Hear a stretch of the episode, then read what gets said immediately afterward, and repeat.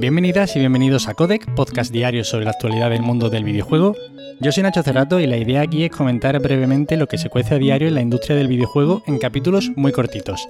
Así que si quieres estar al tanto y tienes poco tiempo, te invito a que te quedes por aquí. Y hoy tenemos que empezar hablando de Elden Ring, el cual ha entrado ya en fase Gold, ya sabéis.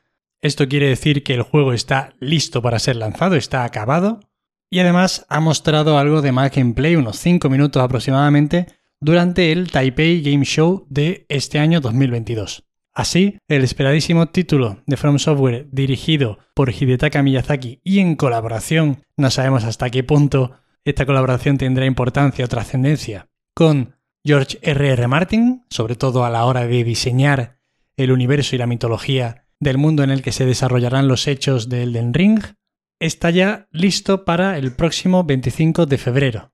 Y según palabras del productor Yasuhiro Kitao, el juego se podrá completar en aproximadamente unas 30 horas, que así a de pronto diría que es la media exacta de lo que duran todos los Souls.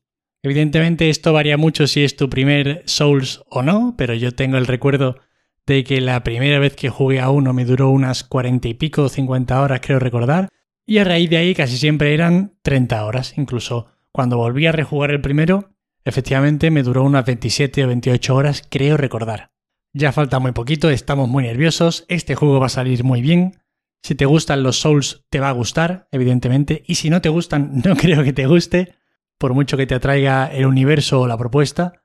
Aún así, yo, de verdad, lo que siempre digo, si creéis que estos juegos son difíciles o lo que sea, quitaos eso de la cabeza, poneros a jugar. Si os resulta muy complicado, invocad, que es básicamente el modo fácil de este tipo de juegos. Y ya veréis que se pasa todo con mucha más tranquilidad, no tenéis que sufrir jugando a este tipo de juegos. Y bueno, que os dejo en las notas del episodio ese gameplay que se ha formado a través de la recopilación de diferentes extractos que se han visto durante este evento que os he comentado anteriormente. Muchas, muchas, muchas ganas por aquí de que salga ya este título. El compositor de Chrono Cross presentará su nuevo proyecto en febrero, no sé si recordáis que esto ya se venía rumoreando desde hace un tiempo, y resulta que ayer Yanosori Mitsuda, este compositor histórico, con participaciones en títulos como el Xenoblade, Chrono Trigger, Soul Sacrifice y muchos otros, revelaba a través de Twitter, así como quien no quería la cosa, que su anuncio se realizará en febrero. Sucede aquí que este mes de febrero podría coincidir con la celebración del State of Play de Sony. Y evidentemente hay muchos rumores sobre un remake o una remasterización de Chrono Cross, por lo que las piezas aquí como que encajan solas. Yo quiero confiar y viendo lo maravilloso que ha resultado ser el Final Fantasy VII Remake, que acabo de terminar este pasado fin de y que me ha maravillado por diferentes aspectos, algunos de ellos no quiero entrar porque me parecen spoiler, yo tengo muchas ganas de que se animen con ese remake de Chrono Cross e incluso con uno de Chrono Trigger. A ver si nos encontramos con la Square más fina o con la Square más pasota. Tenemos un nuevo coleguita en la industria y es que nace New Tales, una nueva desarrolladora y editora con extrabajadores de Blizzard, Activision, LucasArts, Sega o Ubisoft, entre otras. La nueva compañía, con sede en París, ya estaría desarrollando nuevos títulos apostando por IPs propias, según anuncian ya en su página web.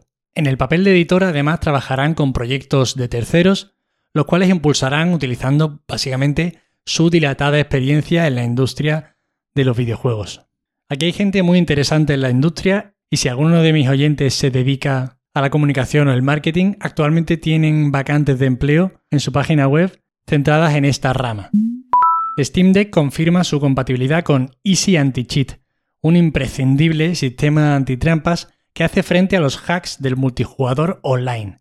Y además se suma este anuncio al que hicieron en noviembre sobre la compatibilidad con BattleEye, otro sistema para evitar trampas. Es decir, los desarrolladores tendrán varias opciones para elegir su sistema frente a los hackers. Lo que está claro es que tendrán que utilizar alguno de estos sistemas si quieren que sus juegos, entiendo, pasen por los diferentes filtros de aprobación y que ofrezcan pues una agradable experiencia al usuario. Y estas son todas las noticias de hoy. Espero que os hayan resultado muy entretenidas. Está la actualidad tranquilita. Se nota que ahora mismo van a salir cosas importantes.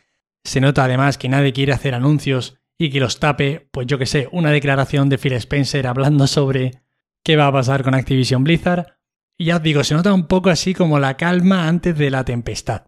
Pero bueno, en cualquier caso, mil millones de gracias por estar ahí al otro lado escuchándome y, y dedicándome un ratillo de vuestro valioso tiempo.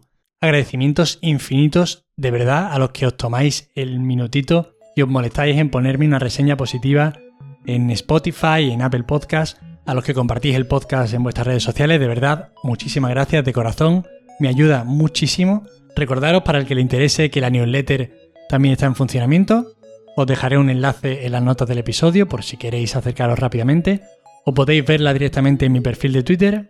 Y nada más por hoy. Nos vemos mañana como siempre. Hasta luego.